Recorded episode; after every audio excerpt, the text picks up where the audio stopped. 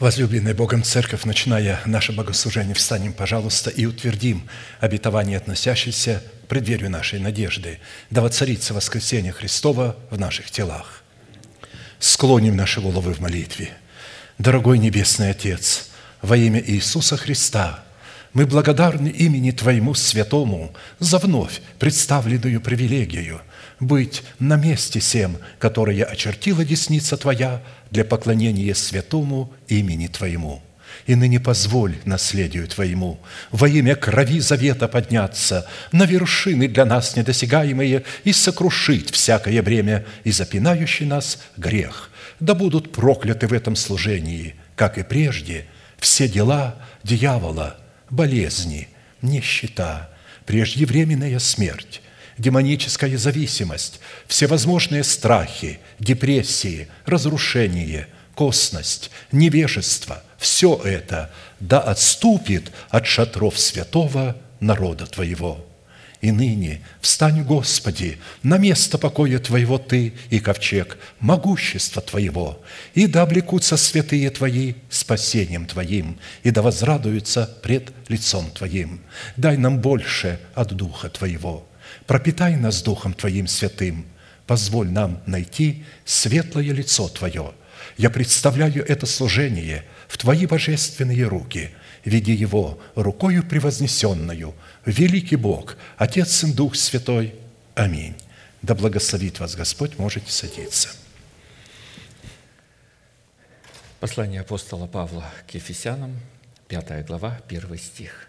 Итак, подражайте Богу, как чада возлюбленные.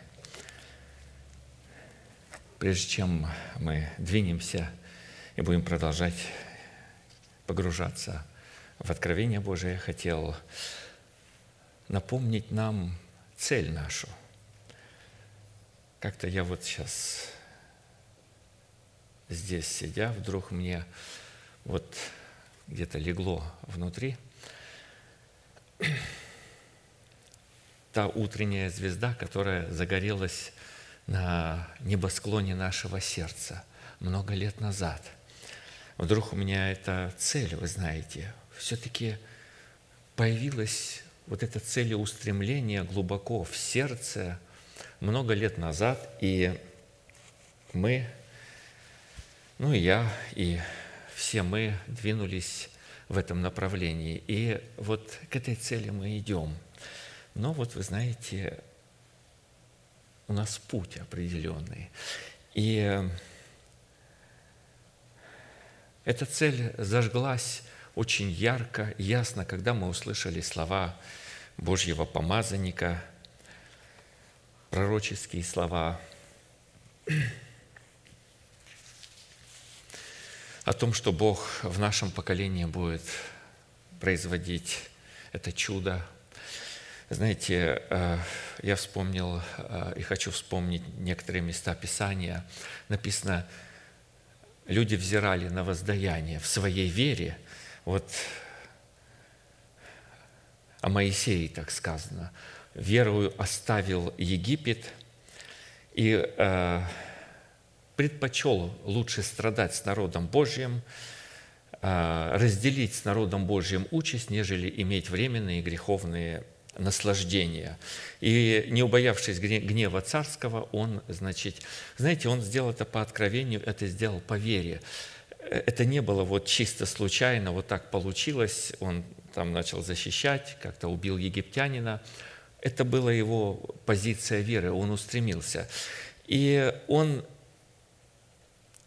написано, видя невидимого, был тверд, как бы видя невидимого. То есть он взирал на воздаяние – ну и мы призваны взирать на воздаяние. И вот, вы знаете, какая-то особенная сладость, находясь, понимая, что Авраам а, оставил а, место обитания своего, скитался по земле, искал что-то, двигался, какое-то время не мог понять до конца даже, что он, но он, где-то Бог зажег у него, он искал а, города Писание говорит, что он искал. Он пошел искать, но еще не было этого города на земле. А потом он нашел в духе, он увидел день мой, Иисус Христос сказал, и возрадовался, он увидел день церкви. Святые оставляли а, много, чтобы быть частью народа Божьего. И мы хорошо сделали, что мы оставили свои дела, свои заботы, свои занятия какого-то, какие-то, может быть, хобби, какие-то увлечения. Мы отложили все это а, и оставили, чтобы приникнуть э, в эту красоту. И мы находимся в пути. Я как вот вдруг меня сейчас вот пришло это напоминание, мы в пути. А путь – это пребывание в Божьем Слове. То есть, э, и вот это Слово, которое Господь нам дал через нашего пастора, через своего посланника, и это взято э, из Откровения, которое записано Ефесянам 4, 22, 24. А звучит оно так. «Отложить прежний образ жизни ветхого человека и сливающего в обольстительных похотях, а обновиться духом ума вашего и облечься в нового человека, созданного по Богу в праведности и святости истины». Три глагола «отложить», «обновиться» и «облечься» мы делаем ударение на, э, на глаголе «облечься», а, «облечься в нового человека», но э, всегда э, пастор нам напоминает, что прежде чем мы не сделаем отложить и, и не обновимся духом ума нашего, мы не можем облечься в нашего нового человека. Рассматривая обличение самого себя в нового человека, мы обнаружили этот процесс в семье, семи составляющих, каждая из которых находит свое определение – и свое выражение в Писании. Человек, облеченный в весон чистый и светлый, это человек, облеченный в ризы спасения. Второе, одетый в одежды правосудия. Третье, коронованный венцом жениха. Четвертое, украшенный убранством невесты. Пятый, одетый в брачную одежду. Шестой, одетый в весон чистый и светлый. И седьмой, принявший представительную силу Яхви Саваофа – Достоинство нового человека, выраженное в одеждах невесты и жены Агнца, это достоинство пророка, достоинство царя первое, второе достоинство пророка и третье достоинство священника. Чтобы Бог мог одеть человека в одежды правды, он должен выполнить условия ученичества, выраженного в активном смирении. Также и младшие повинуйтесь пастырям, все же, подчиняясь друг другу, облекитесь смиренномудрием, потому что Бог – гордым противится, а смиренным дает благодать. Возможность познавать ум Господень, чтобы судить его намерения и таким образом облекаться в своего нового человека в предмете одежд правды, содержится в возможности и способности познавать пути Господни в кооперации Его милости с Его истиной. Истина в сердце человека, Божья истина и милость, которая проникает с небес. Псалом 84, 11. Милость и истина встретятся, правда и мир облобызаются, истина возникнет из земли, и правда приникнет с небес. И Господь даст благо, и наша земля даст плод свой, правда пойдет пред Ним и поставит на путь стопы свои. Именно эти два достоинства, милость и истина, в предмете божественной милости и истины, обуславливающей пути Господни, являются фундаментальной дисциплиной и эталоном, по которому призваны протекать отношения или же сообщения – избранного Богом народа с Богом и Бога с избранным Его народом. Осия 14, 6. «Я буду росою для Израиля, он расцветет, как лилия, и пустит корни свои, как ливан, расширятся ветви его, и будет красота его, как маслины, и благоухание от него, как от ливана. Возвратятся сидевшие под тенью его, будут изобиловать хлебом, и расцветут, как виноградная лоза, славны будут, как вино ливанское. Кто мудр, чтобы разуметь это, кто разумен, чтобы познать это?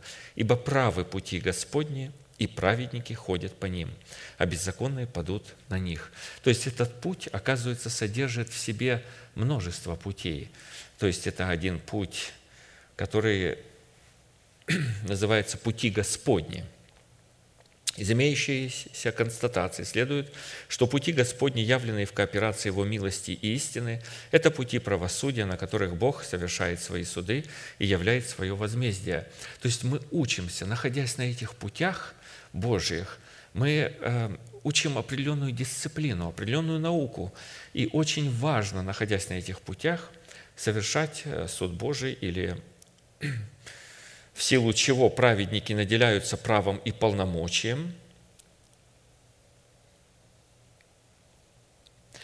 Из имеющейся констатации следует, что пути Господни, явленные в кооперации Его милости и истины, это пути правосудия, на которых Бог совершает свои суды и являет свое возмездие, в силу чего праведники наделяются правом и полномочием ходить по этим путям, чтобы вершить правосудие Господне, в то время как беззаконные падают на этих путях, так как притыкаются на дисциплине проклятия и благословения, которые обуславливают правосудие Господня на путях Его милости и истины. Как помните, вот тот раб, который говорит, я знал, что ты человек э, злой, э, такой строгий, сильный и злой, поэтому не познавал пути Господни, а вот взял э, этот залог серебра и не пустил его в оборот, а закопал его, спрятал его. Мы призваны пустить это серебро Господина нашего в оборот и таким образом, находясь на Божьих путях, учить. То есть оборот это, – это процесс ученичества. Человек – запуская залог серебра в оборот, он начинает учиться. То есть это определенный инвестмент, который он делает и ожидает плод. И, и, и это развивается Царство Небесное а, а, внутри него. То есть на этих путях Господних мы познаем правосудие Божие – об этом написано в Псалме 94, 10 стихом. «Сорок лет я был раздражаем родом сим, и сказал, это Господь говорит, это народ, заблуждающийся сердцем, они не познали путей моих».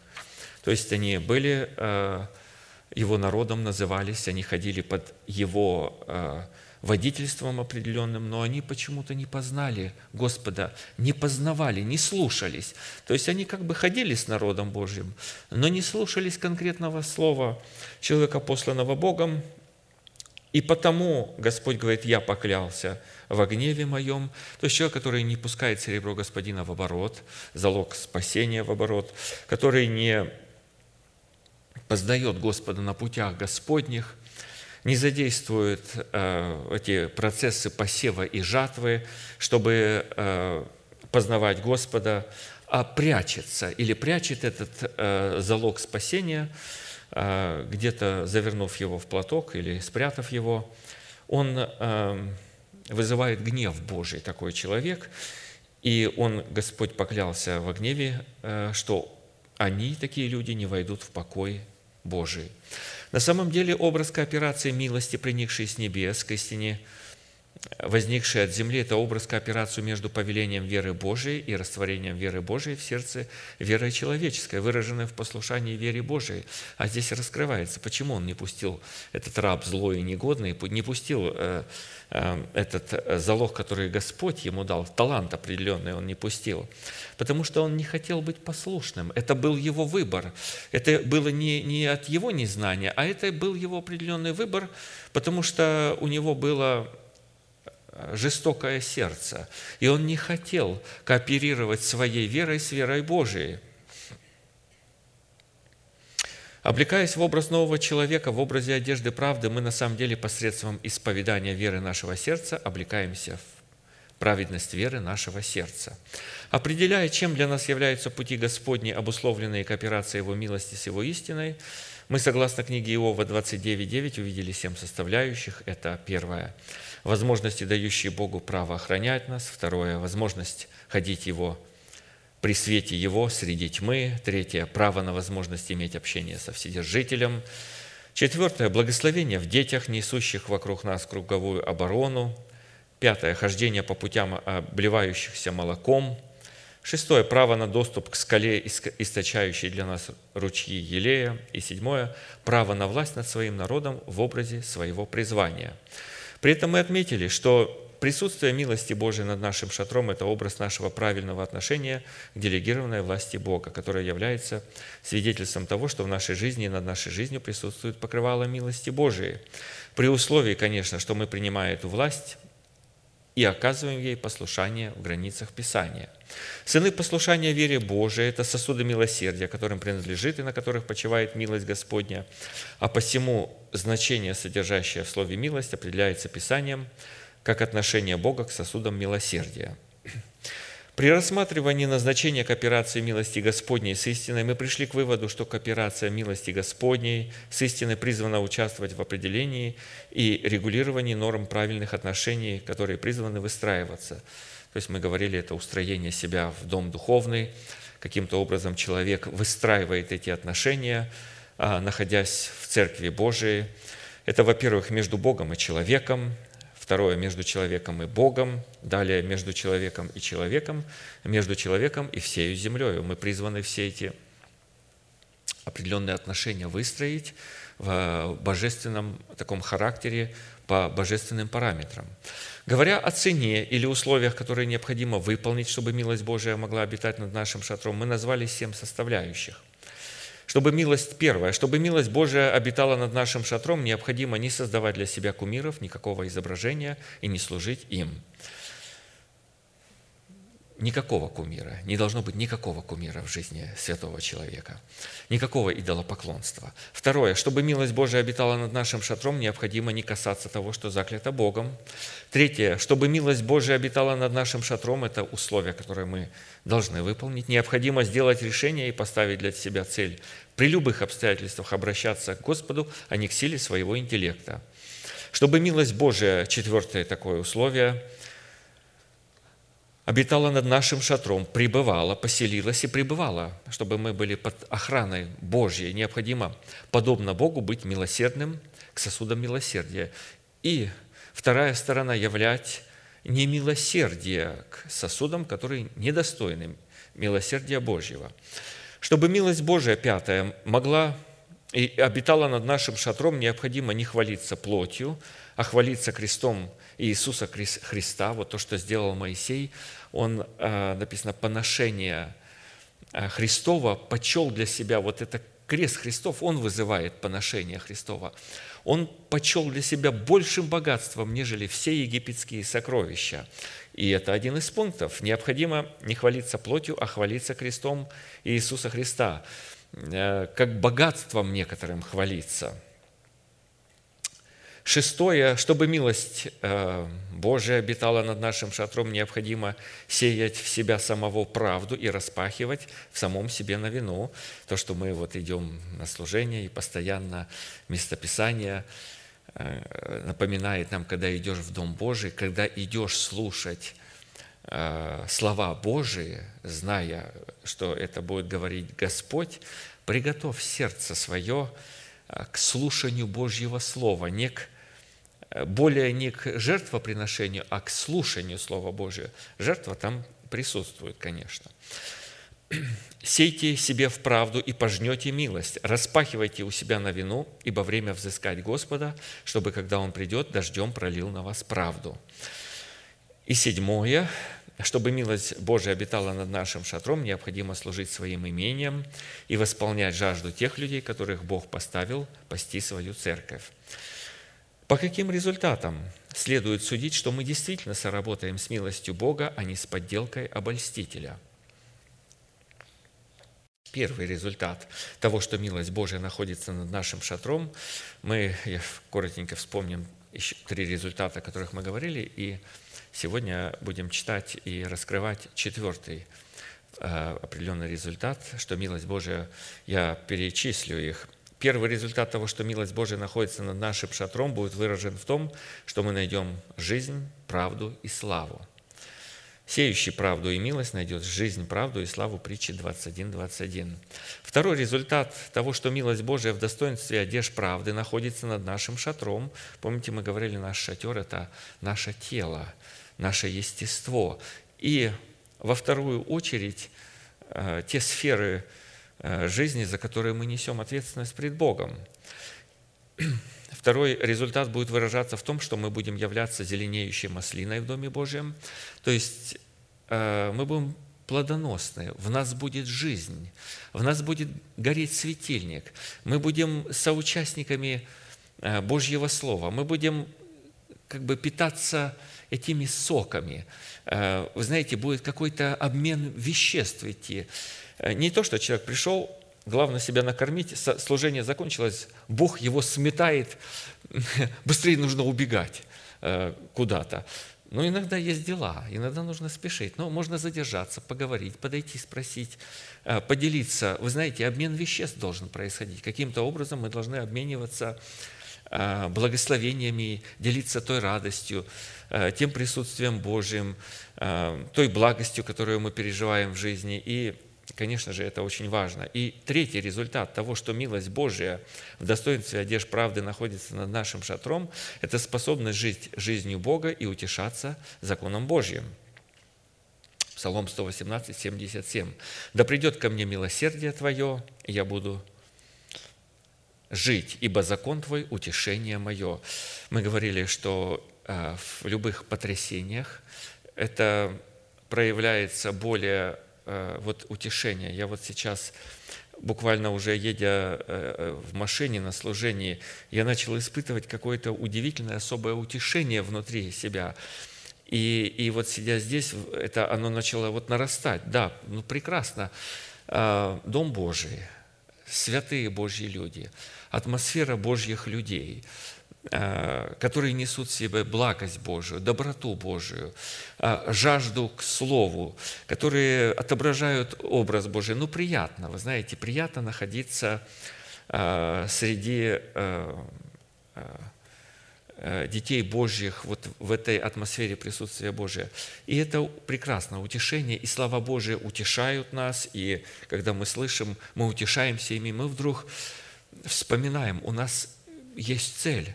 Господь зажег эту цель для нас. Мы оставили свои заботы, мы оставили свои дела, какие-то свои увлечения оставили. Мы отвергли народ свой и дом отца своего забыли. Мы забыли свои какие-то плотские цели и желания и устремились вот к этой цели. Ну, конечно же, вот мы пришли и радуемся, но вот когда вот какие-то сложности в жизни, а есть ли у нас способность утешаться законом Божьим? Конечно же, если у нас есть эта способность утешаться законом Божьим при всех потрясениях, то это результат, что милость Божия покрывает нас и пребывает и находится над нашим шатром. И сегодня четвертый признак того, что милость Божия находится над нашим шатром, будет выражаться в том, что когда мы будем изнемогать при исполнении своего призвания, нам будет дарована помощь Бога. Числа 11, 11. «И сказал Моисей Господу, для чего ты мучишь раба твоего? И почему я не нашел милости пред очами твоими, что ты возложил на меня бремя всего народа сего?» Что в своем естестве следует рассматривать непосильным для нас бременем? Непосильное бремя – это в силу определенных событий, переменившееся состояние народа, которого Моисей вывел из Египта. Вы помните, как поначалу они говорят, что повелишь, сделаем, куда скажешь, пойдем, все загорелись. Было такое исключительное, точное, четкое повиновение каждому слову, но потом Выходили они из египетского рабства с песнями и плясками, радуясь великому избавлению и великим чудесам. Господь дал мне в сердце утреннюю звезду. Господь дал мне вот эту веру, что я, я буду восхищен. Э, э, прекрасно. Что для этого нужно? Это нужно оставить. То оставить нужно. Все готов. Вперед. В землю ханаанскую, то есть все, что связывает меня с Египтом, с душой, я согласен заплатить цену. Все это стало ненавистным таким. Раньше жил в этом Египте, и так хорошо вроде было. Ну, вы знаете, не так хорошо, потому что они начали стенать. И вот человек, живя в Египте, в своей душевности, знаете, искреннее Дитя Божье, оно начинает стенать, оно начинает искать. Когда нету Слова Божьего, когда э, есть одна душевность вокруг, он где-то внутри стенает и ищет Э, ища Слово Господня, и не может, когда не может найти, он стенает. Но потом Господь вот послал откровение свое, послал Моисея. И на этом этапе бремя, которое нес Моисей, не было для него непосильным. Но когда запасы пищи, вынесенные ими из Египта, закончились, Бог послал им хлеб с неба. Бог хотел научить их питаться совсем другим способом. И тогда состояние народа из одной крайности впало в другую крайность. Они стали тосковать, роптать и плакать. При этом состояние народа, плачущего у своих шатров и тоскующего по пище, которую они ели в Египте, Моисей воспринимал как собственное бедствие. Послушайте, как он преподносит это Богу. «Я один не могу нести всего народа сего, потому что он тяжел для меня.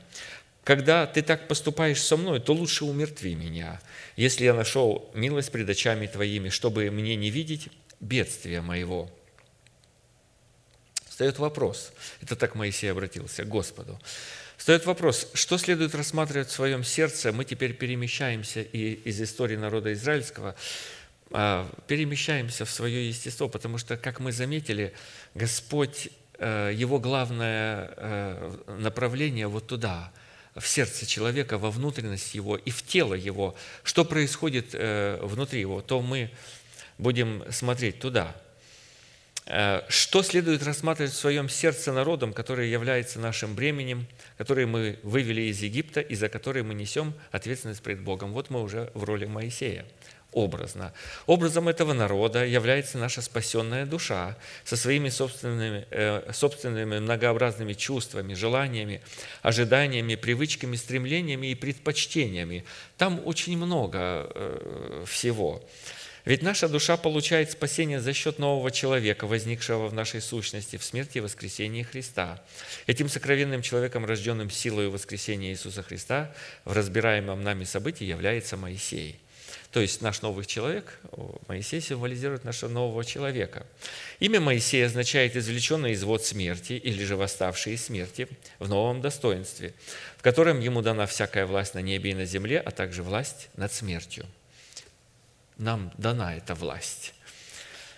А, но мы ей не умеем пользоваться совершенно. Почему? Потому что мы еще не возросли. Моисей, эм, для него тоже определенный путь был. Он, Бог его тоже взращивал и вместе с народом вел к земле ханаанской. По сути дела, в рождении Моисея представлен образ как зарождение в человеке новой нетленной жизни от нетленного семени слова истины, так и процесс развития этой жизни, которая делается в, человека, в человеке некоторым начальством Божьего создания. То есть она зарождается, а потом она начальством становится, то есть приходит в силу, приходит в возраст, приходит в зрелость. Как всякое рождение смертного и тленного человека происходит от смертного и тленного семени мужа, так и всякое рождение человека нетленного и сокровенного происходит от семени слова истины. Следует обратить наше внимание на одну знаменательную фразу, в которой мы начнем рассматривать процесс зарождения и развития сокровенного человека. Исход 2.1.10.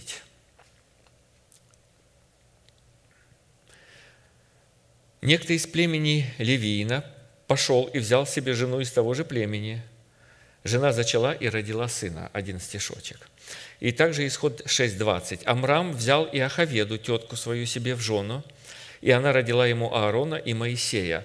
А, в разных местах Писания раскрываются определенные такие вот как пазл, такие определенные части. Возникает интрига, ведь Авраам и Ахаведа родили не только Аарона и Моисея, но и Мариам, сестру их, которая была старше их обоих. Почему бы не написать сразу, чтобы увидеть их вместе? И, наконец, только в 26 главе книги чисел они предстают все вместе. Числа 26, 59. Имя жены Амрамова и Ахаведа, дочь Левиина, которую родила жена Левиина в Египте.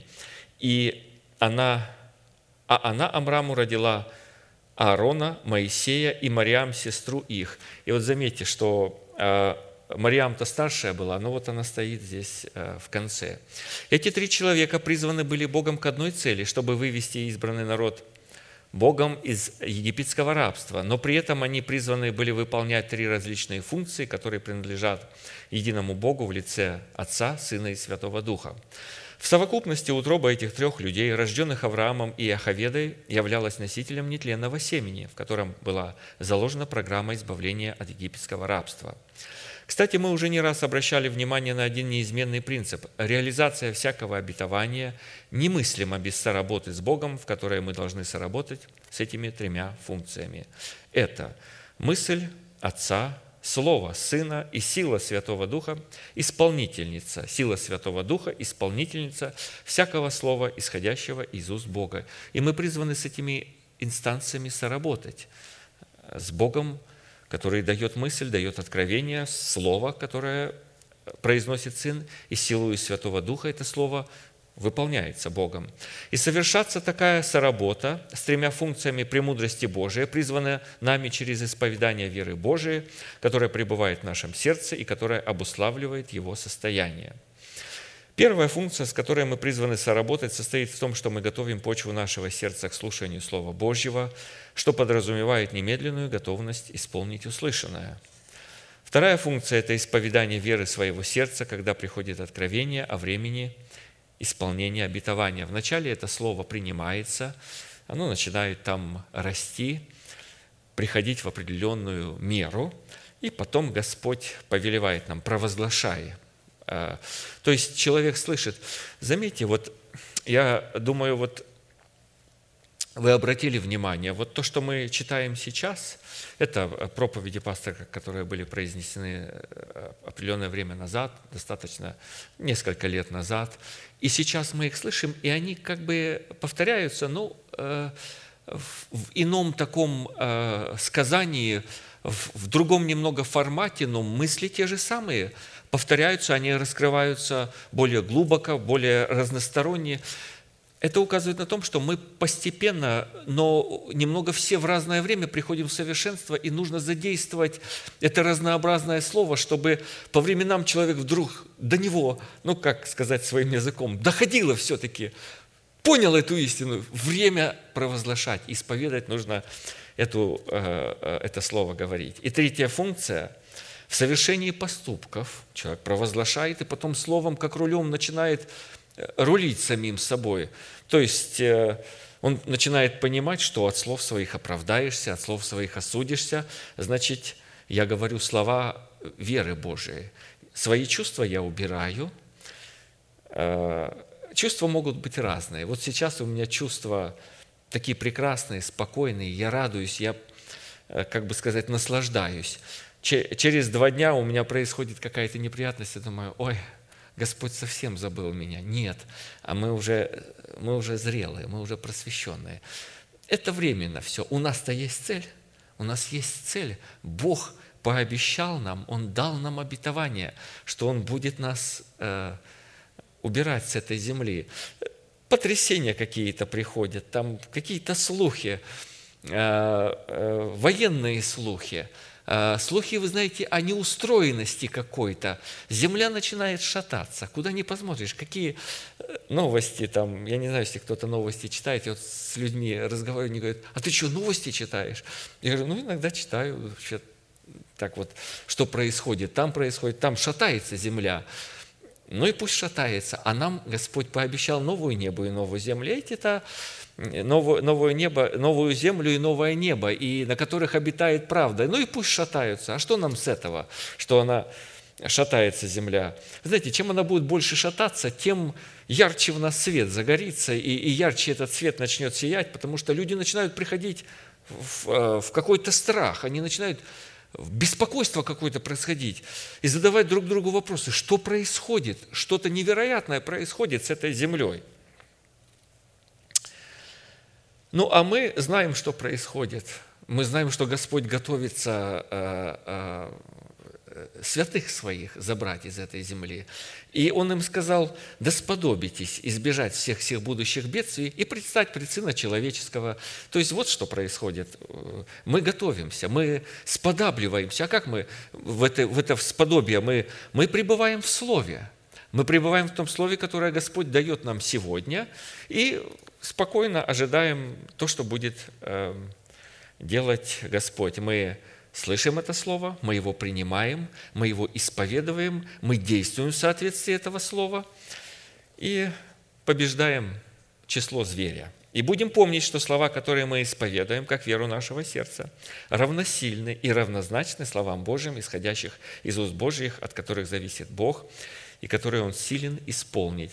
Знаете, о пророках всегда говори, говорилось так, это, это был муж сильный в слове и деле. Вот заметьте, как вот здесь это пропечатывается, это сила Божья. То есть пророки Божьи носили Божье обетование в своем сердце. Они провозглашали это слово. Они были очень сильными людьми в словах. Провозглашали, не лозунги, провозглашали не места Писания, они провозглашали слова веры, которые они приняли и которые Бог помог им взрастить, и оно пришло в определенную силу, и потом они провозглашали. И когда они уже провозглашали, это слово было равнозначно словам Бога. И они были людьми сильными в деле. Иисус был таким, главный пророк всех времен, э, пророк Иоанн, великий пророк, пророк Давид был сильный человек в слове и деле, пророк Самуил, Авраам. И мы, как вот э, мы слышали, вот мы приняли э, в пещеры нашего духа это слово, мы, мы, мы скрывали этих, этот пророческий дух – Э, помните, вот мы слышали по 50 пророков в пещерах по 50. И этот пророческий Дух Божий делает нас сильными не только в словах, но и сильными в деле.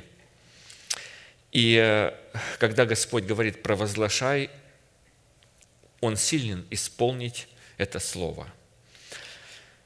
Учитывая, что в непосильном бремени Моисея мы рассматриваем исследование зарождения и развития жизни сокровенного человека из семени слова истины, в котором содержится программа веры Божией, являющаяся нашим призванием, нашей ответственностью и нашим бременем, возвратимся к зарождению семени, от которого был рожден Моисей, и программы развития жизни в этом семени.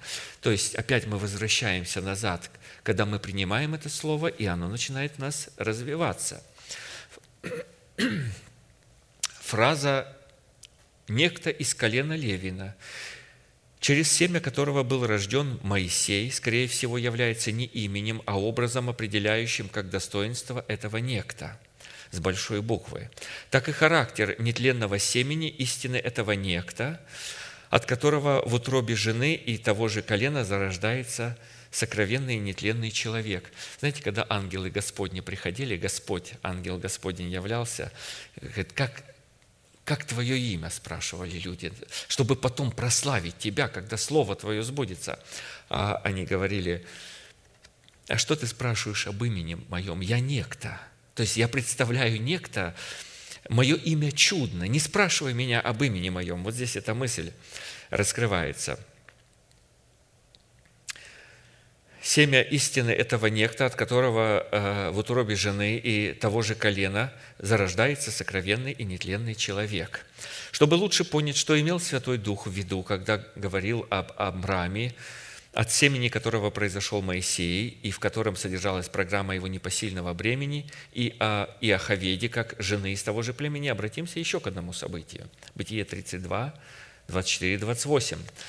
И остался Иаков один, и боролся некто с ним до появления зари, и, увидев, что не одолевает его, коснулся состава бедра его и повредил состав бедра у Якова, когда он боролся с ним. И сказал, «Отпусти меня, ибо взошла заря». Иаков сказал, «Не отпущу тебя, пока не благословишь меня». И сказал, «Как имя твое?» Он сказал, «Иаков». И сказал, «Отныне имя тебе будет не Иаков, а Израиль, молитвенный воин» ибо ты боролся э, с Богом, и человеков одолевать будешь». Знаете, э, главного человека, которого мы победить призваны, это вот э, число человеческое, самого себя победить. И Иаков это сделал, потому что принял помощь Бога. Он уразумел, что он не может победить и призвал Бога на свою сторону и боролся с Богом против своего человеческого естества и победил. Господь дал ему помощь, и он сказал, теперь ты будешь одолевать человеков. Но, вы знаете, самый главный человек – это мы. Вот не надо других человеков побеждать. Они э, будут побеждены, когда мы вот этого человека, ветхого человека победим, когда он будет связан в нас. На иврите как в первом, так и во втором случае слово «некто» является не самим именем, а определением некого, некоторого имени. Некто – это мужественный, храбрый, сильный, герой, воин молитвы, ротоборец. И сказал, отныне тебе имя будет не Иаков, а Израиль, воин молитвы. Ибо ты позволил Богу бороться с тобою в молитве, чтобы не изложить свою ветхую натуру, а посему и человеков одолевать будешь. Люди боятся, вы знаете, вот боятся этого Э, я недавно встретился с одним человеком, вижу, он напуганный страшно. Говорит, невозможно становится, требует везде, куда не придешь, требует, чтобы вакцина была. Я говорю, ну, сделай вакцину. Не, не ты что, там такое, что начал говорить. Но я так закрыл свое ухо, даже не понял, что он хотел сказать. А, а я говорю, ну, я сделал вакцину, говорю, как бы ничего нормального. Смотрю, у него потухший, ты сделал и, и все, у него дар речи пропал. Ты сделал что-то бо... бояться. Это не, человек не будет бояться таких вещей, потому что он Бога взял в, э, в молитве, чтобы Бог мог с ним э, э, молиться и дать ему эту помощь и победу над ветхим человеком. Таким образом, Святой Дух намекает на то, что рождение Моисея – это не случайность, а поступок веры сердца, в котором Авраам и Ахаведа родили Моисея, и в этом поступке они, как Яков, позволили Богу бороться в молитве с ними за них, чтобы одолеть страх перед своей ветхой природой в лице фараона, царя Египта. Тоже прошли через это люди – верою. Они верою это сделали. Но самое интересное и замечательное содержится в значении имени Амрама и Ахаведы. Именно это содержание как раз и является образом семени истины, содержащим в себе программу непосильного бремени, которая является призванием всех тех, кто призван стать воином молитвы и разрушить в своей жизни цитадель греха и смерти в лице своего народа, своего дома и своей независимой от Бога воли – люди пытаются, вы знаете, вот откуда э, происходит это, откуда э, рождение мое, вы знаете, те, которых вот де, э, люди от детей отказываются, бросают их в детском возрасте, они потом всю жизнь тратят чуть ли не ежедневная, ах, кто же моя мама? Мама какая-то была блудница, мама какая-то была пьянчушка, недостойная женщина. А у ребенка откуда же, откуда же я родился, откуда же мои гены? Все-таки им настолько интересно, и, и, и, и много, вы знаете, вот э, люди ищут. Но вот мы, э, мы тоже этим интересуемся. Заметьте, что насколько нам интересно все-таки, а где наши истоки? А как мы родились? А откуда они? И вот когда мы слышим, откуда идут истоки, мы сразу же начинаем, подожди, это интересно, а они заключены в этих э, именах, оказывается. Имя Амрам, отец Моисея, Моисей, наш сокровенный человек, мы уже говорили, э, откуда он произошел. А вот, означает «возвеличенный Богом», что указывает на семя Слова Божия, которое Бог возвеличил превыше всякого своего имени, от которого Он поставил себя в зависимость. Знаете, а, а вот то, что Господь э, э, даровал нам это семя и возродил, и дал нам его принять, и возродил нас Словом Своим, силою Святого Духа для небесной вечной жизни – но это возвеличил Бог такого человека. Вот истинно рожденный от Бога человек это, – это великая милость, великая слава Божья. А, и, конечно же, вот интересно, откуда мы, откуда мы пришли. Знаете, я себя обнаружил, а, ну не знаю, а, это мое такое вот природное. Я вот когда смотрю на ребенка, мне сразу интересно узнать, кто его родители, дяди, тети, и я вот иногда, вот родился ребенок, я говорю, а на кого он похож? И, и вот молодые люди, родители, смотрят друг на друга, говорят, не знаем. Я думаю, ну как же не знаете? Ну сразу же надо же исследовать. А на кого? В дядю пошел, в тетю, в маму, папу, по той родне. Вот меня всегда это не, очень не почему-то интересовало. Но, конечно же, это далеко такое чисто плотская склонность. Вот. А вот в духовном смысле так всех нас призвано, и это всех нас интересует. А слово, которое Бог возвеличил, Он сам преклоняется перед этим словом, как написано э, Псалом 137, 2, 3. Почему мы так тянемся к слову? Почему мы, когда услышали, вот, э, вы знаете, мне когда-то пришлось э, общаться вот с нашим пастором, я был совсем другим, в другой церкви, и все, и вот попал на такое общение. И я сразу же увидел, насколько человек сильно, во-первых, знает Слово, понимает его, э, оперирует этим Словом, любит его и э, какая-то мощь и глубина такая, конечно же, сразу заинтересовала. А, а откуда это? Где, где этот источник? Надо его искать.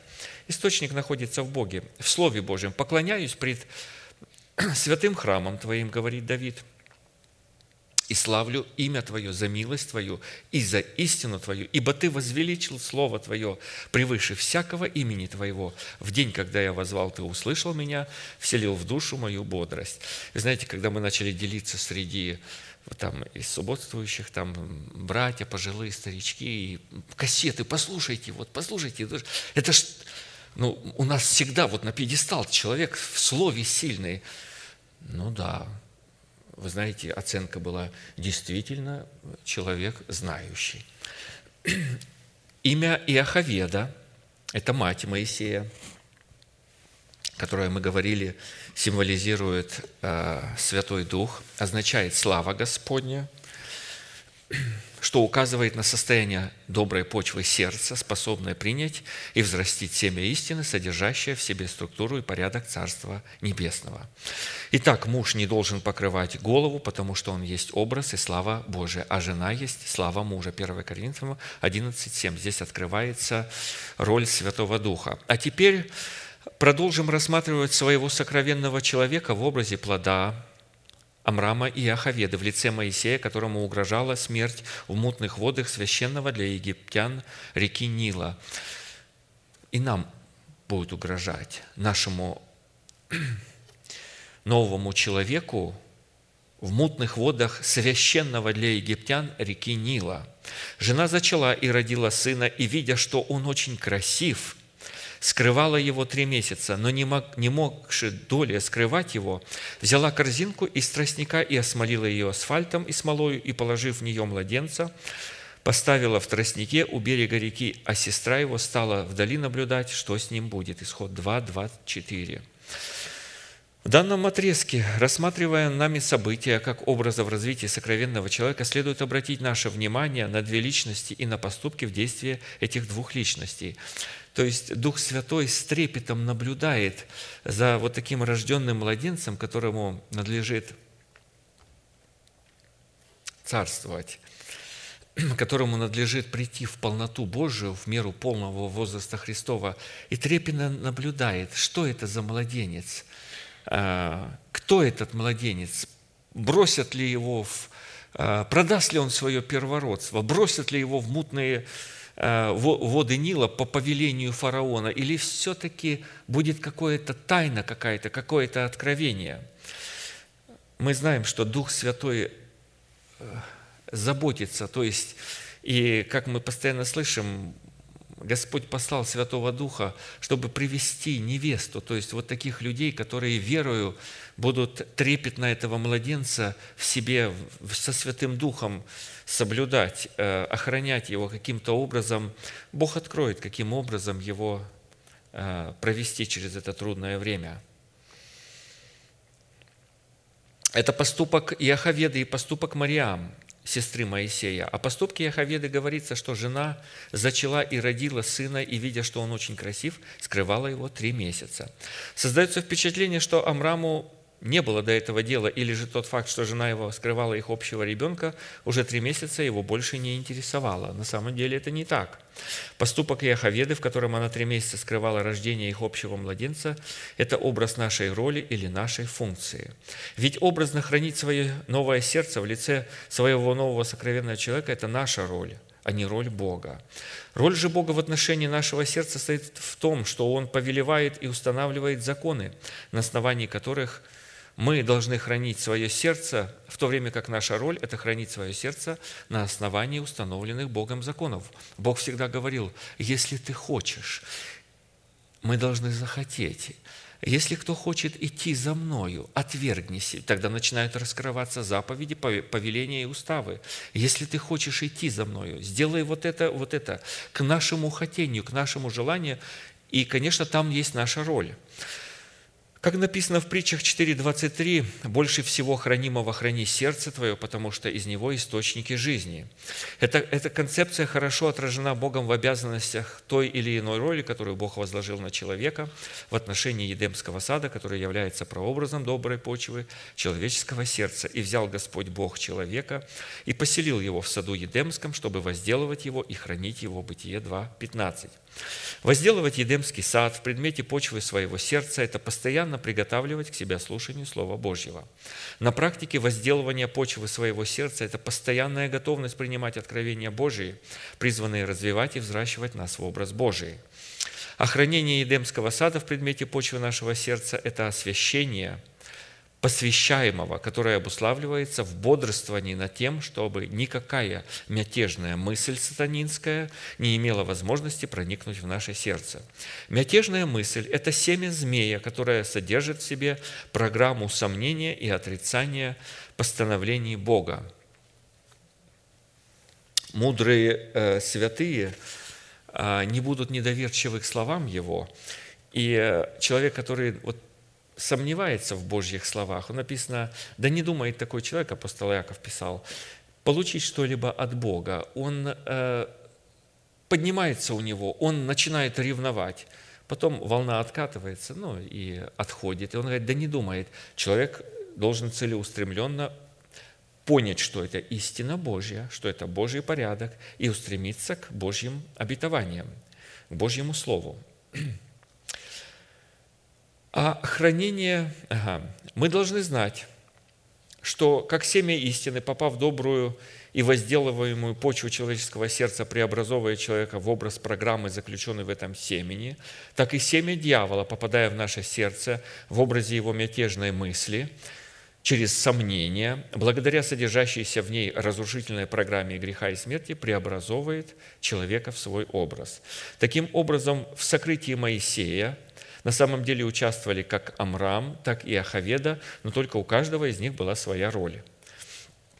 Евреям 11, 23. «Верою Моисей по рождении три месяца скрываем был родителями своими». Здесь уже вот раскрывается истина, что там участвовал и Амрам. «Ибо видели они, что дитя прекрасно, и не устрашились царского повеления».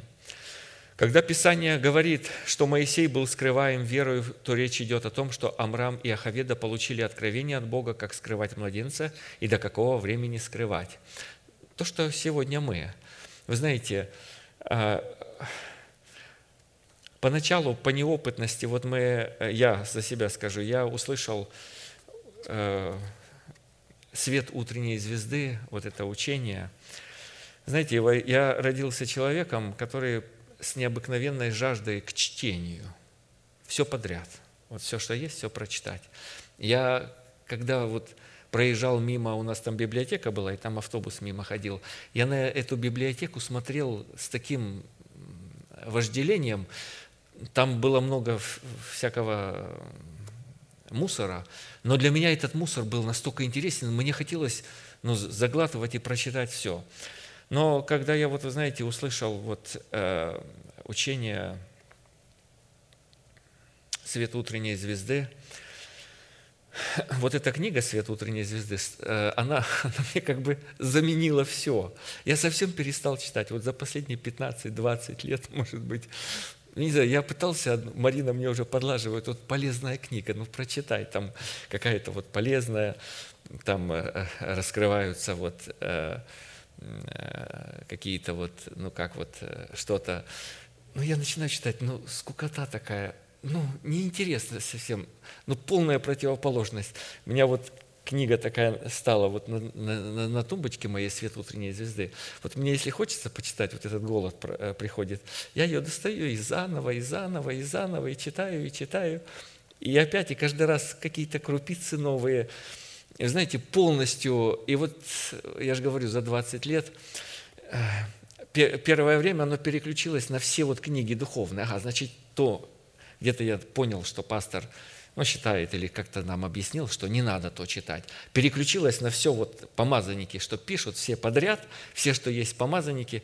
Знаете, до того я не мог остановиться читать. Вот э, езжу водителем на машине, да, отвезу клиента, еду назад, книгу поставлю.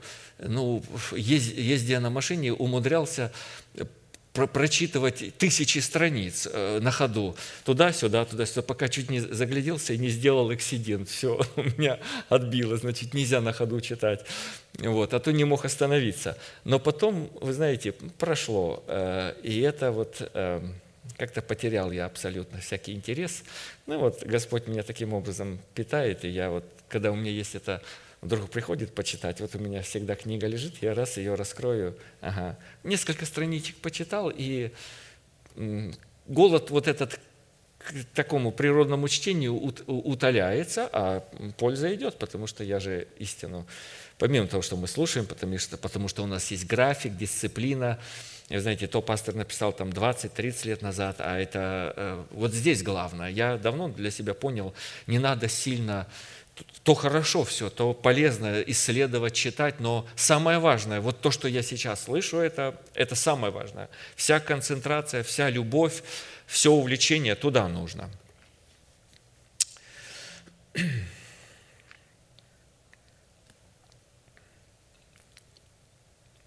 Когда Писание говорит, что Моисей был скрываем верою, то речь идет о том, что Амрам и Ахаведа получили откровение от Бога, как скрывать младенца и до какого времени скрывать.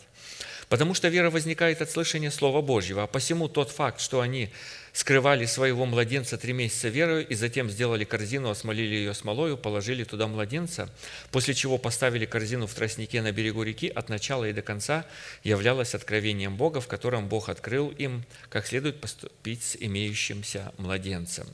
Три месяца а, это образ искупления, содержащийся в смерти Иисуса Христа, в которую был помещен сокровенный человек, чтобы затем облечься в Его воскресение, то есть восстать из мертвых. Образ для нас, Римлянам 6, 3, 4. «Неужели не знаете, что все мы, крестившиеся во Христа Иисуса, в смерть Его крестились? Итак, мы погребли с Ним крещением в смерть, дабы как Христос воскрес из мертвых славою Отца, так и нам ходить в обновленной жизни». Поступок Мариам, сестры Моисея – это образ функции Святого Духа, в которой она должна была наблюдать за корзинкой, за корзиной, чтобы не просто увидеть, что будет делать Бог с Моисеем, но чтобы активизировать Бога к тому, что Он хочет сделать в плане Его извлечения из смерти. Имя Мариам означает «госпожа», от имени Мария, это греческая форма древнееврейского имени Мирьям. «И вышла дочь фараонова, исход 2, 5, 9, на реку мыться, а прислужницы ее ходили по берегу реки. Она увидела корзинку среди тростника и послала рабыню свою взять ее, открыла и увидела младенца. И вот дитя плачет. И сжалилась над ним и сказала, это из еврейских детей. И сказала сестра его дочери фараоновой, Мариам, здесь вот уже эм, Моисея вступает в, э, в действие ее. «Не сходить ли мне и не позвать ли тебе кормилицу из евреянок, чтобы она вскормила тебе младенца?» Дочь фараонова сказала ей, «Сходи». Девица пошла и призывала мать младенца. Дочь фараонова сказала ей, «Возьми младенца сего и вскорми его мне, я дам тебе плату». Женщина взяла младенца и кормила его.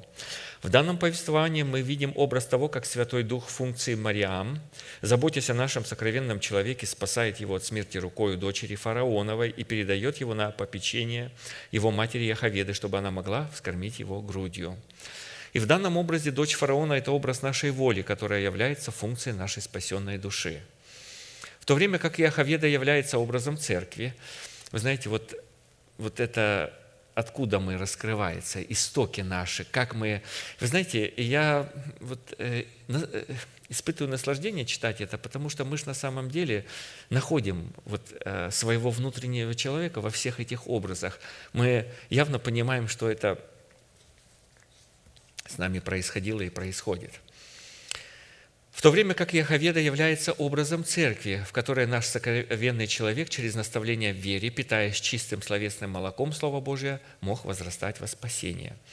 Исход 2, 1, 10. «И вырос младенец, и она привела его к дочери фараоновой, и он был у нее вместо сына, и нарекла ему имя Моисей, потому что говорила она, я из воды вынула его. Когда наш сокровенный человек возрастает и приходит, пора отучать его от груди, чтобы перевести его на твердую пищу, то, что говорил апостол Павел, было определенное время э, для молока, а потом приходит время для твердой пищи и говорит, это время пришло, это время приходит, но если человек не хочет переходить на твердую пищу, это печально. И Ахаведа в лице церкви передает его на попечение дочери фараоновой. Дочь фараона является образом нашей воли, зависимой от нашего интеллекта, представляющего образ фараона. А посему фараон, стоящий во главе Египта, это наш интеллект, занимающий в нашем естестве трон, с которого он посредством Иосифа, представляющего на определенное время образ нового человека, управляет Египтом и держит в своем рабстве нового человека в лице Иосифа и израильтян. И сказал фараон Иосифу, «Так как Бог открыл тебе все сие, то нет столь разумного и мудрого, как ты, ты будешь над домом моим, и твоего слова держаться будет весь народ мой, только престолом я буду больше тебя». Бытие 41, 39. А образом Моисея, который спас нас из, от египетского рабства и вывел нас из Египта, является наш новый сокровенный человек, только уже не в достоинстве Иосифа, а в достоинстве Моисея, который ранее был рабом нашего интеллекта, а затем, придя в возраст, взял власть над своим интеллектом и заменил бывшего фараона собою. Деяния 7, 17, 21. А по мере того, как приближалось время исполниться обетованию, о котором клялся Бог Аврааму, народ возрастал и умножался в Египте до тех пор, как восстал иной царь, который не знал Иосифа. Сей, ухищаясь против нашего рода, притеснял отцов наших, принуждая их бросать детей своих, чтобы не оставлялись в живых. В это время родился Моисей и был прекрасен пред Богом.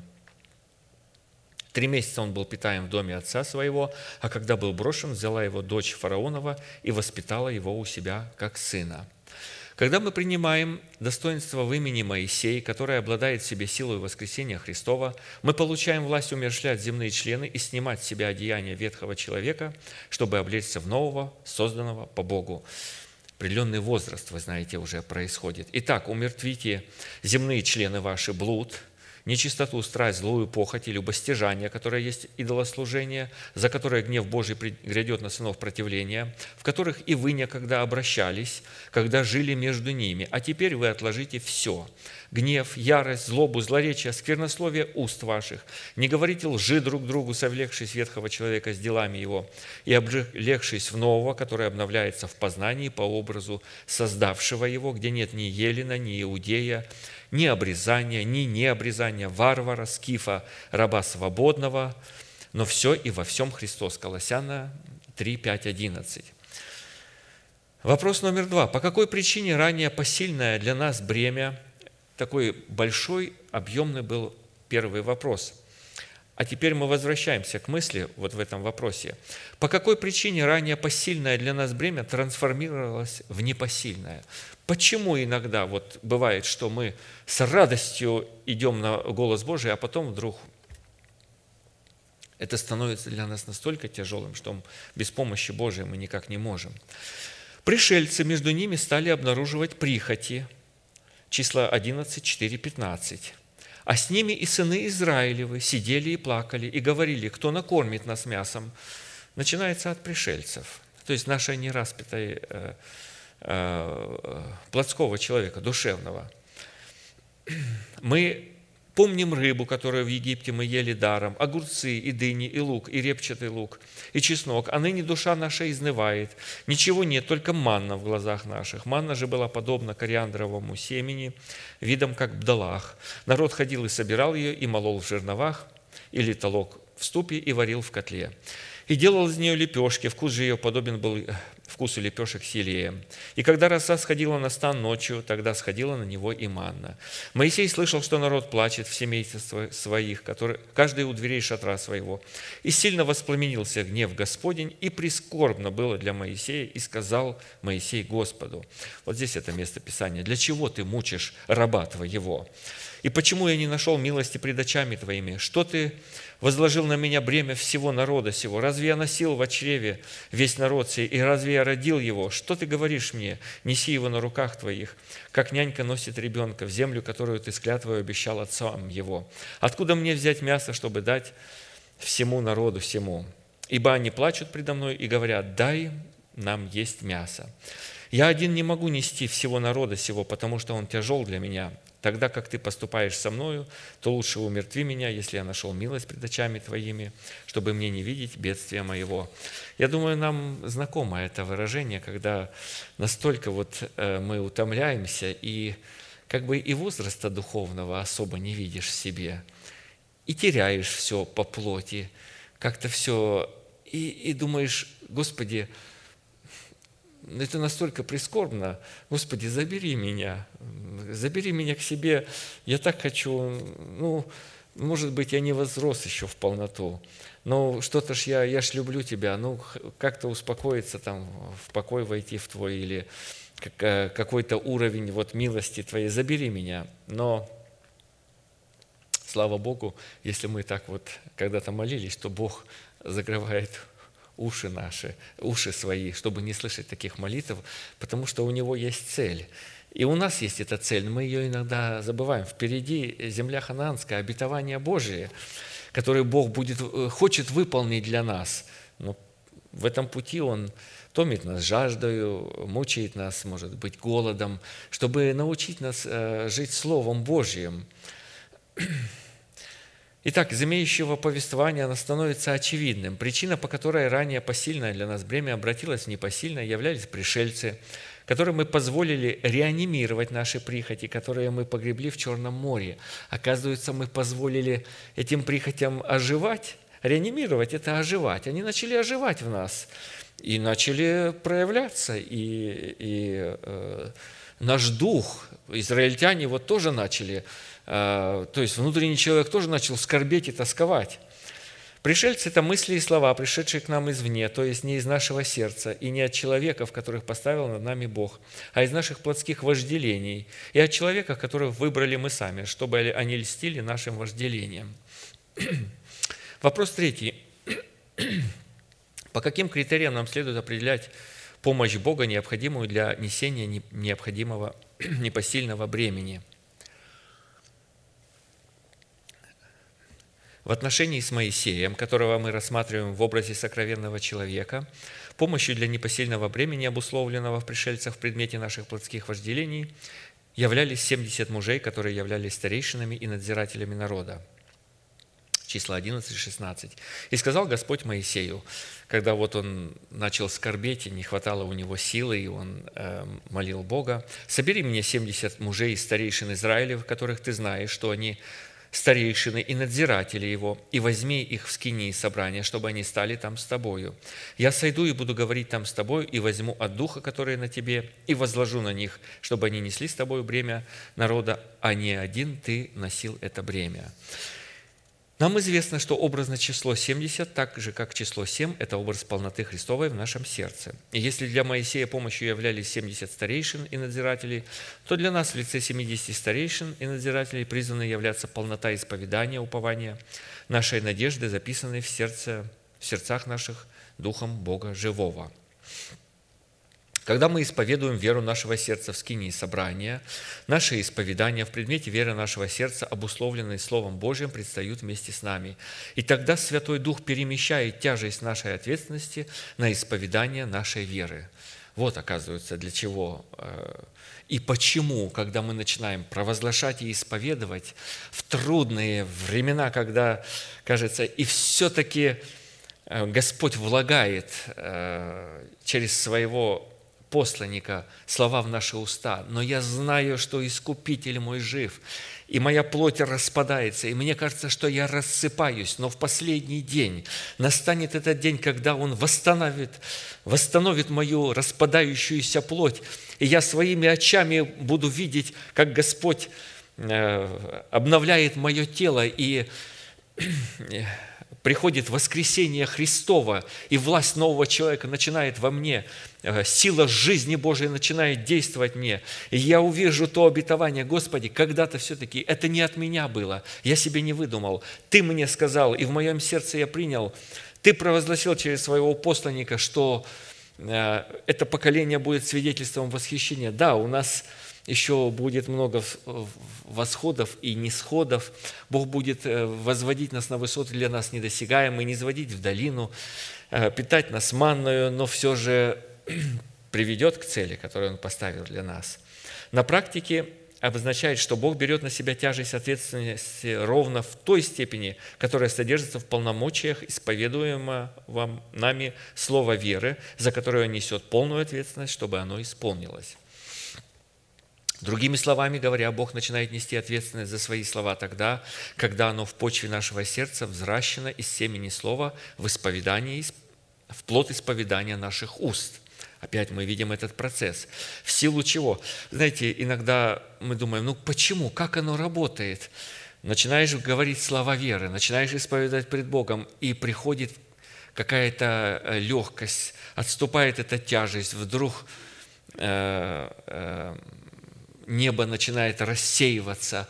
Господь Избавитель мой, Господь скала моя, Господь праведность моя, Господь соделался для меня освящением моим. Э, он мое спасение. И, и вдруг э, приходит это, вот здесь оно, э, анатомия раскрывается этого процесса. В силу чего помощь в лице 70 старейшин и надзирателей в нашем сердце призвана определяться в составляющих полноты. Однако, чтобы определить в своем сердце составляющие полноты, с которой мы призваны предстоять пред Богом в молитве, нам необходимо будет рассмотреть какими свойствами и признаками Писания наделяют полноту Христову в сердце человека. Семь признаков полноты, по которым следует определять помощь, представленную в образе, в образе 70 старейшин и надзирателей. Первое. Признаком полноты в образе 70 старейшин и надзирателей призваны являться способность в нашем сердце быть оплодотворяемым семенем истины и способность приносить плод – Э, Песни песней 8.10. «Я стена и соцы у меня как башни, потому я буду в глазах его, как достигшая полноты». Практически эти слова прекраснейшей из женщин являлись ответом на призыв Божий, который для нее выразился в таких словах. «Есть у нас сестра, которая еще мала, и сосов нет у нее. Что нам будет делать сестрой нашу, когда будут свататься за нее?» Не, не, не возросшая она, но вот здесь помощь от Бога, когда она уже способна. А посему способность взращивать семя истины – это способность слышать призыв Божий в своем сердце через наставление в вере и готовность немедленно отвечать на этот призыв. «И услышал я голос Господа, говорящего, кого мне послать, и кто пойдет для нас? И я сказал, вот я, пошли меня. То есть это способность уже, когда человек приходит на служение не с таким сердцем, ну, послушаю, ну, может быть, утешусь, но, может быть, Господь мне ответит, какие-то у меня есть сложности, может быть, а, Он мне поможет, может быть, тьма какая-то раз, э, раз, разовьется. Нет. Такое состояние, оно неплохое, но для определенного возраста. Но когда человек уже способен, он знает, Господи, я иду пред Твое лицо, Ты приготовил для меня определенное семя, я готовлю мое сердце, когда Ты будешь говорить свое слово, я внутри буду э, в сердце своем говорить, да будет мне по слову Твоему, я принимаю его, я знаю, что это Твои слова, Господи, помоги мне понять их, я их принимаю, и да проявится плод этих слов, которые Ты сегодня будешь произносить. Вот это э, уже э, вот этот признак этой полноты есть в сердце человека. Второй признак в образе 70 старейшин и надзирателей является пребывание нашего сердца во Христе. Смотрите, братья, чтобы кто не увлек вас философией и пустым обольщением по преданию человеческому, по стихиям мира, а не по Христу. Ибо в нем обитает вся полнота божества телесно, и вы имеете полноту в нем, которая есть глава всякого начальства и власти. Колоссянам 2, 8, 10. Пребывать во Христе – это пребывать в учении Христа, пришедшего во плоти, а это ни много ни мало означает слушать, размышлять, смотреть и провозглашать. Кем для нас является Бог во Христе Иисусе и что сделал для нас Бог во Христе Иисусе. Исследовать требования, что мы должны сделать, каким образом, в каком порядке и какие средства задействовать, чтобы Бог мог исполнить для нас все то, что Он сделал для нас во Христе Иисусе, потому что откровение Его воли, содержащееся в том, кем для нас является Бог во Христе Иисусе, и что сделал для нас Бог, принадлежит тем, кто будет просвещен, а вернее тем, кто позволит Богу просветить себя через наставление в вере. Третьим признаком полноты в образе 70 старейшин и надзирателей является наше благорасположение Богу. Место Писания 1, 16, 17 Иоанна. «И от полноты Его все мы приняли, и благодать на благодать, или за благодать, ибо закон дан через Моисея, а благодать и истина, или закон благодати и истины, произошли через Иисуса Христа. То есть это говорит о том, что все обетования Божии, когда мы находимся в теле, когда есть человек Божий, посланник Божий, который стоит во главе, все обетования Божии становятся «да» и «аминь» в славу Божию через а, посланников Божьих. И э, в какой степени мы явим расположение Богу, в, таком, в такой же степени Он и выйдет нам навстречу и будет соработать с нами. Следующим признаком полноты в образе 70 старейшин и надзирателей является причастность к собранию святого народа во главе со Христом в лице какого-нибудь конкретного служения. Знаете, Писание говорит о том, что и тем более, чем более усматриваете приближение Дня Онного. То есть важность этой заповеди настолько важна сегодня, и я вижу это. Вот я думаю, что вы все видите, что по мере приближения Дня Онного, а он близок, мы видим отношения. Вот я смотрю, сколько вас сегодня во вторник, но очень много людей. А почему? Потому что мы ценим это, мы понимаем, что это очень важно, быть причастником, не пропускать служение, потому что мы теряем. Следующим признаком полноты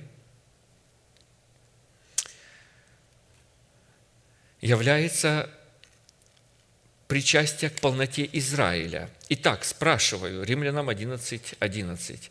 Неужели они приткнулись, чтобы совсем пасть? Никак, но от их падения спасения язычникам, чтобы возбудить в них ревность. Если же падение их богатства миру и оскудение их богатства язычникам, то тем более полнота их. Сопричастие к полноте Израиля – это сопричастие к воинам молитвы, выраженное в пребывании напасти со Христом. С великою радостью принимайте, братья, когда впадаете в различные искушения, зная, что испытание вашей веры производит терпение. Терпение же должно иметь совершенное действие, чтобы вы были совершенны во, всяк, во всей полноте, без всякого недостатка. Отношение к испытанию, которое в жизни происходит, чтобы оно не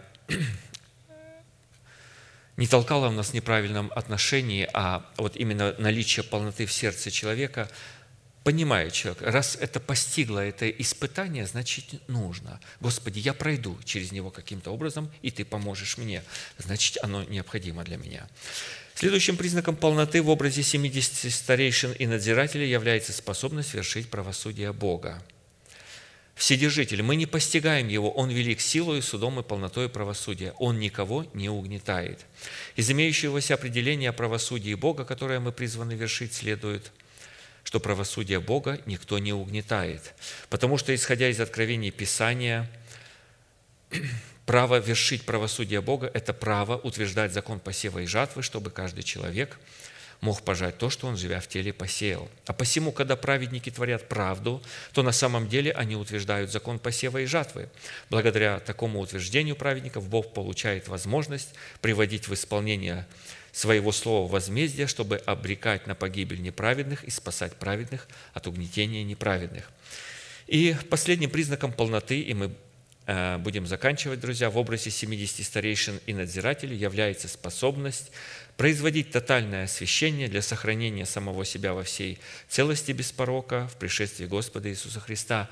Должна быть эта расположенность сердца человека и способность определенная.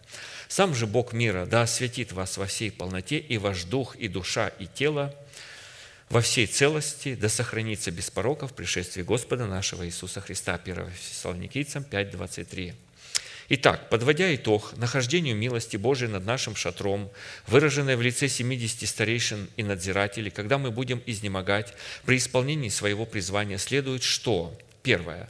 Наше призвание становится непосильным для нас бременем, когда пришельцы, обусловленные в мыслях и словах о земном, реанимируют прихоти, находящиеся в наших земных членах. Второе. Помощь Бога в несении непосильного для нас бремени мы определили в полноте семи составляющих, хотя их гораздо больше. Мы опять перечислим. Первое является способность быть оплодотворяемым семенем истины и взращивать принятое семя. Вторая составляющая полноты в нашем сердце является способность пребывания нашего сердца во Христе. Третья составляющая полноты является наше благорасположение к Богу. Четвертая составляющая полноты является причастность к собранию святого народа во главе со Христом. Пятая составляющая полноты является причастие к полноте Израиля. Шестое составляющая полноты является способность вершить правосудие Бога.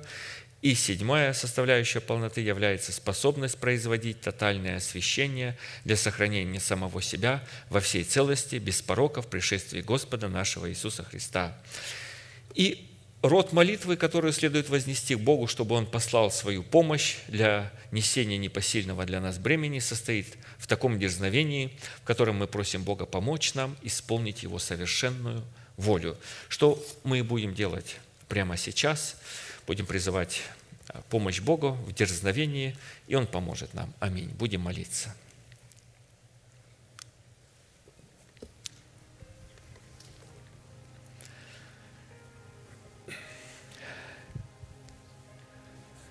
Небесный Отец, во имя Иисуса Христа, благодарим Тебя за дерзновение, которое мы имеем пред лицом Твоим – призывать Твое святое имя на месте, которое очертила десница Твоя для поклонения святому имени Твоему. Ты призвал нас и соделал нас способными носить в себе это семя слова истины, взращивать, взращивать его и приходить в полноту пред лицом Твоим. Ты определил нас верными по великой милости Твоей – мы благодарим Тебя за это. Мы благодарим Тебя за Твой удивительный порядок.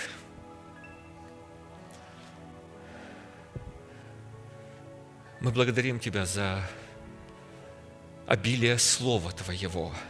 Мы благодарим Тебя за обилие образов Твоих, посредством которых Ты раскрываешь наше происхождение –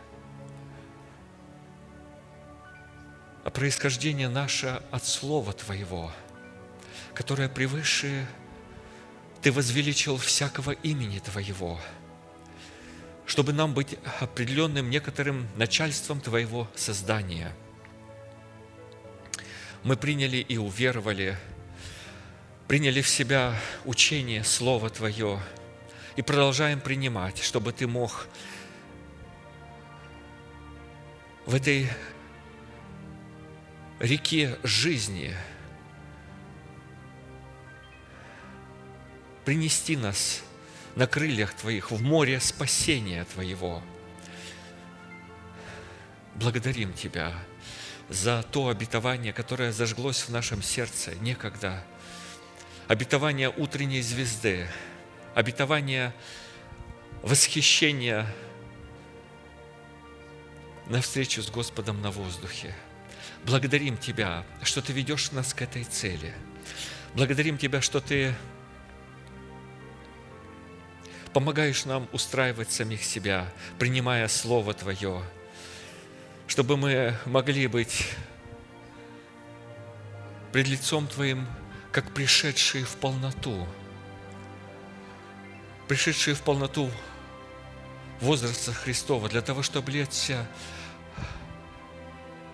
в мир Твой и ходить и жить в мире с Богом, трепеща пред Его Словом, будучи сокрушенными и смиренными духом пред лицом Господним, чтобы Он мог оживлять сердца смиренные и дух сокрушенный в нас. Благодарим Тебя за эту славную цель, которую Ты нам открыл, Господи.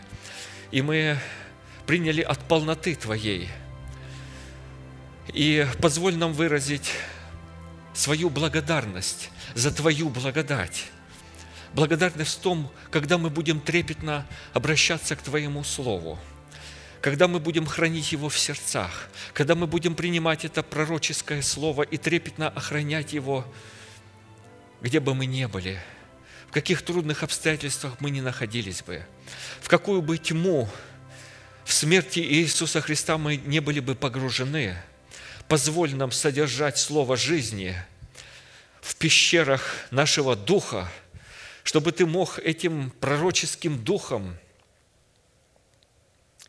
привести нас в полноту Твою и явить славу Твою на земле. Благодарим Тебя, Господь, за эту славную участь, которую Ты определил избранным Твоим. Мы молим Тебя, чтобы Ты мог благословлять и пасти нас Словом Твоим в последующих служениях, когда мы будем идти, чтобы поклониться Тебе, для того, чтобы выслушать Слово Твое. Наполни помазанника Твоего откровением Твоим, силою и властью Слова Твоего, а мы, как послушные дети, будем принимать это Слово, содержать этого Слова, трепетать перед этим Словом, носить это Слово, сохранять это Слово, охранять его от внешних сил, от всякой тьмы, охранять этот сад от всякой мятежной мысли. Благодарим Тебя и посвящаем себя на это. Великий Бог, Отец, Сын, Дух Святой. Аминь. Отче наш, сущий на небесах, да святится имя Твое, да придет Царствие Твое, да будет воля Твоя и на земле, как и на небе. Хлеб наш насущный – подавай нам на каждый день. И прости нам долги наши, как и мы прощаем должникам нашим. И не введи нас свои искушения, но избави нас от лукавого, ибо Твое есть царство и сила и слава во веки. Аминь. И закончим нашим манифестом. Могущему же соблюсти нас от падения и поставить пред славою Своею непорочными в радости, единому, премудрому Богу, Спасителю нашему, через Иисуса Христа, Господа нашего, слава и величие, сила и власть прежде всех веков, ныне и во все веки. Аминь.